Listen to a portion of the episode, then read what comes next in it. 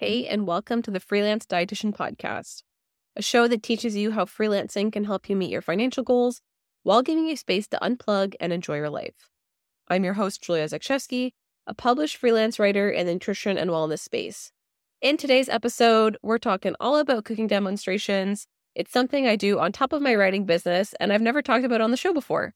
If you're ready to dive in, keep listening. We're going to start right now. Listen to the show if you really want to know how to freelance as an RD. There's a new guest every week that will teach you some techniques to use your nutrition degree. Feel inspired, get hired, have a blast. Listen to the Freelance Dietitian Podcast.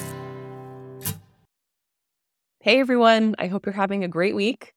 I'm not going to lie, on my end, I am looking a little worse for wear these days, but there is a huge smile on my face, and it's all worth it because my freelance writing business is experiencing a massive surge in growth right now, which is so awesome. And I'm not totally ready to share all the details about that yet. I'm going to let that settle, and I really need to get organized this week and just fine-tune some of the details. And when I'm ready, I'll share some exciting updates with you. I do want to take a minute to share an exciting plug. My freelance writing coach has her own freelance writing course. It's called Freelance Writer's Guide to the Galaxy. And I did take it, and it was exceptional. It's priced at $406, I believe, USD. And she's having a Black Friday sale on Friday where it's going to be 30% off. I love her course. I love Colleen. If you've been listening to the show, you've heard me talk about her before, and she was actually recently a guest. If you're somebody who's really interested in freelance writing and working with a marketing expert in their field, I think taking her course is a no-brainer. You do get access to a community where you can post your questions and people respond. She also hosts these little office hour drop-in style things once a month where you can log in and get some more direct support. Obviously, it goes without saying I'm extremely biased because I love Colleen, and working with her literally changed my life. It was that big a deal. So I just wanted to promote that to you guys. I'm not an affiliate. There's no financial gain by this. I just want you to know that there's other opportunities out there that tend to be just as good as others and a little bit lower priced. So if your budget is on your mind, this might be a good option for you. I'm going to post the link for that in the show notes. For today, I thought it would be fun to talk about something I've never really gone into on the podcast before, which is cooking demos. As well as doing freelance writing, I do earn consistent money from doing cooking demos every month. It is a contract position. It's not a freelance position. But I was very excited to see on my Instagram poll last week, I surveyed RDs using that Instagram poll feature and said, how many of you could see yourselves leading a cooking demo? And 92% of the responses were positive. And they said, yeah, I could totally do that. So I thought, oh, what a great topic for the podcast. To make sure we're all on the same page, I want to define a cooking demo in my brain and what it looks like to me, because it could be different for you. But to me, a cooking demo would be, as a dietitian, a cooking demo would be creating recipes in front of a group while delivering some kind of educational component related to nutrition. Most scenarios, it's going to be the nutrition management of some kind of chronic disease. If you really want to get creative because maybe you don't feel confident speaking to a nutrition topic while delivering a cooking demonstration, you could lean towards the culinary element. So maybe if you have the background, you could teach something about knife handling skills, food safety, or maybe you pick something related to the season you're in. So it could be a summer special class where you're highlighting different produce that's in season. Or I think a really popular one that people tend to enjoy would be the end of harvest classes, where you teach people how to increase the shelf life of their produce by teaching them different preservation methods, freezing methods, so that they get the most out of their food over the year. After you've nailed down your topic, there are key elements that you're going to need to make sure you have so that you can feel confident delivering your cooking demonstration. Number one is going to be tried and tested recipes. Number two will be a script that has been written well and doesn't feel awkward or clunky when you're presenting it in front of people. Number three is going to be sharp cutting utensils. There's nothing more dangerous in a kitchen than a dull knife. it can start to pivot or handle awkwardly, and then you put force on it, and you could seriously hurt yourself. So you need a sharp knife. Number 4 will certainly be guests, making sure you have people signed up to attend the class.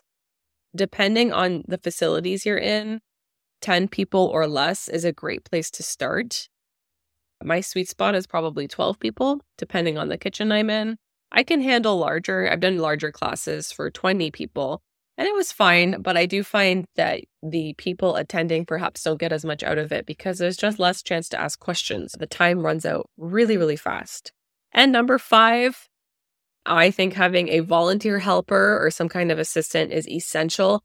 It will help the flow of the class. It will help you feel more confident that you don't have to remember every little detail. And it also helps with stage fright.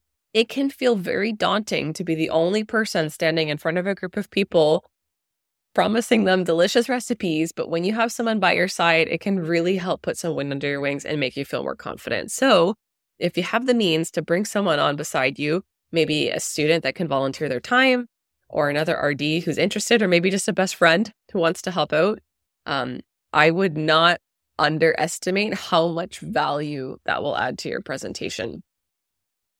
Once you have those 5 elements in place, you are ready to lead a cooking demonstration. And I know I'm wrapping it up and making it sound so easy. There's certainly a lot of work that goes into those steps to bring them to life. But I think it's important to remember that it's completely doable. And if you want to explore this side of dietetics and freelancing opportunities, it doesn't have to be a huge, daunting project. You just need 5 ingredients, and then you're on your way to facilitating a cooking demonstration. The most important element, and probably the trickiest element of offering these services, is finding a location to do the cooking demo. This is hard. Not everybody has a kitchen that is up to code for you to go into and do cooking demonstrations and then serve people. My recommendation from past places where I've done cooking demos and also from friends and peers is to seek out industrial equipped kitchens. And large grocery stores tend to have a kitchen because they do their own tests in them, or they do cooking classes on their own. They'll hire chefs and they'll do cooking classes. Sometimes they'll also do like summer camps and they'll bring kids in. So those places are all set up perfectly for a demo. I think they're very open to receiving dietitians. They just have to know that you're available. I don't know that they will help you fill out a guest list. I think in the past they have posted some posters are in the store, and they do publish it online, and they will take some part of your fee. But it's such a great spot because everybody who goes grocery shopping already has food on the brain, and they're probably curious to try new things. And if they hear there's a dietitian, which not a lot of people readily have access to, it adds this extra layer of interest. So I would start there. Higher education facilities, universities, colleges also tend to have high-functioning kitchens and could be a great spot, especially if you were going to do it in a time of year when the students are there and you could cater it towards them. Schools love that. They love highlighting all the different programs that are available to the kids who are enrolled. A last place that you could try would be some kind of community center that has a kitchen, especially like a public health unit or anything like that. I think it would be very unique per circumstance, but I would try. It's definitely a great opportunity to network and put your name out there because you never know. They might have some budget left over, or they might be thinking about renovating their kitchen. And that if they hear there's interest or they have somebody who might be able to cook in it, that could really persuade them to start funding that project and get it built up. So, like I keep saying, if people don't know what you're offering, they won't consider hiring you. So you need to put it out there. In terms of payment, you would charge your hourly rate, or maybe you charge a flat rate. I would say if you are the one who's buying groceries, invoice them separately. It's okay to go shopping and buy your own groceries at the same time, but make sure you are paying for them as if they were separate purchases. And then that way your client is only receiving what's appropriate for that class. Marketing the class can be tricky. But again, I think if you're being very specific, I think you're going to get a good turnout. People love it. People love coming into a cooking demo. It feels like they're on a TV show. It's just really fun. especially if you promise they're going to taste something at the end.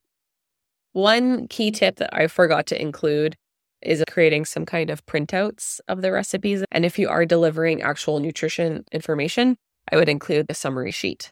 You can make a whole PowerPoint if you have the means to bring that up, if you have a projector where you can show that slideshow. But sometimes people just like to write pen and paper and they keep notes anyway. They're there to watch you in real life. So I think it's good to bring something, but I wouldn't go crazy trying to create an entire slide deck if you don't need to.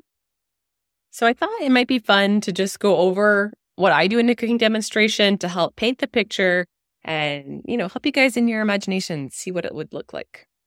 I typically will review the recipe the day before.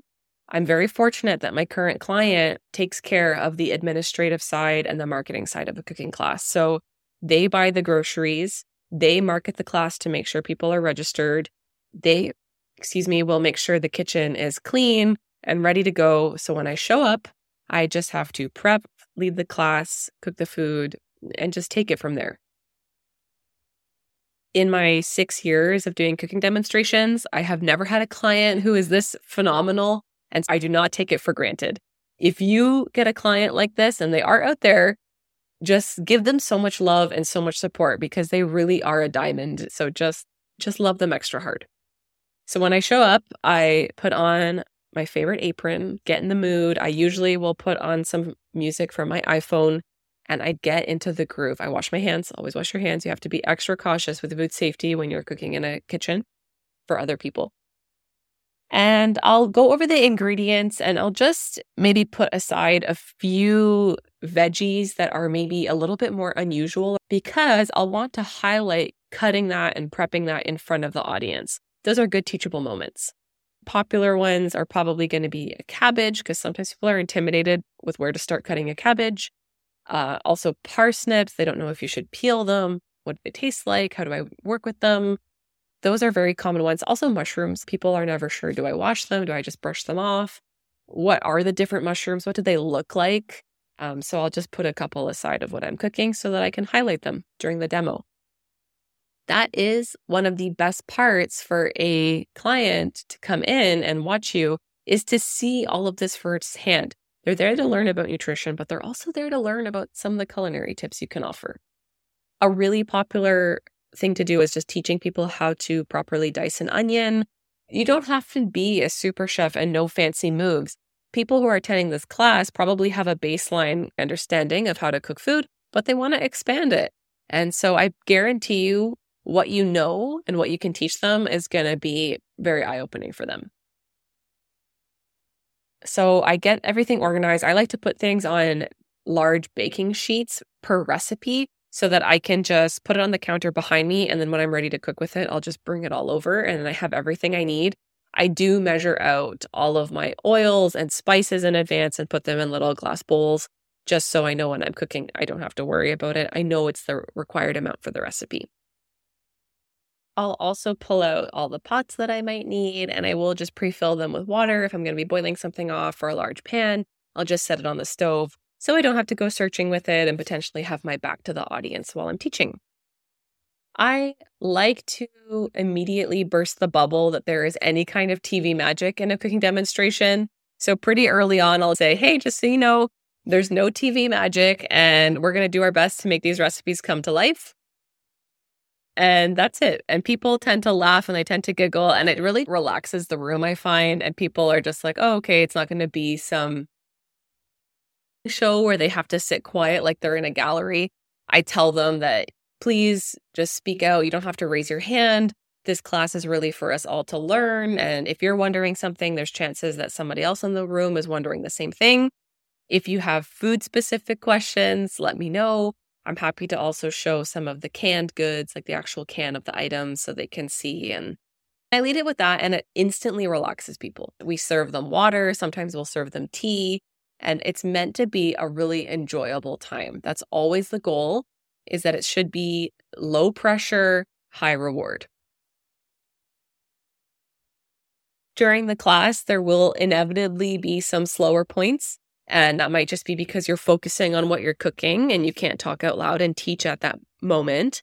And I think it's totally okay. Just try to feel comfortable sitting in that silence.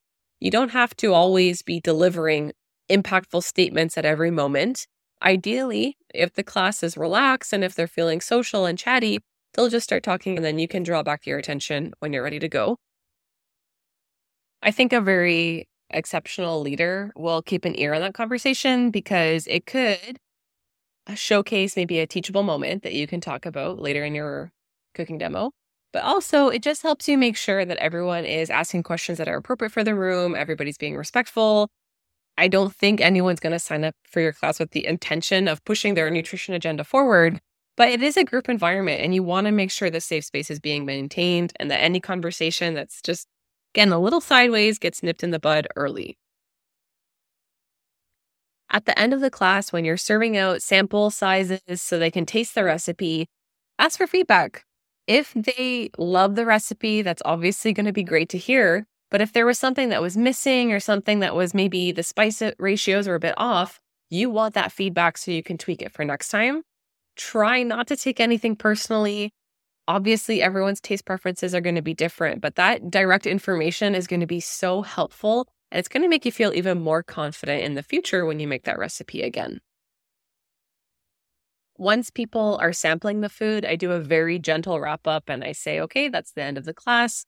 Not rushing to get you out of here. Please take your time and enjoy the food. Please take a moment to give some thanks or a round of applause to the volunteer. We could not do this program without them. And I'll stick around if you have questions while I'm tidying up. That's it. It's really simple. It's sweet. They're going to be into their food anyway. So they're probably not going to be listening 100%. Please, please, please always give some kind of positive reinforcement to your volunteer or helper if you had one for your class. It will literally take 5 seconds and it gives them the credit they deserve and it could literally make their day.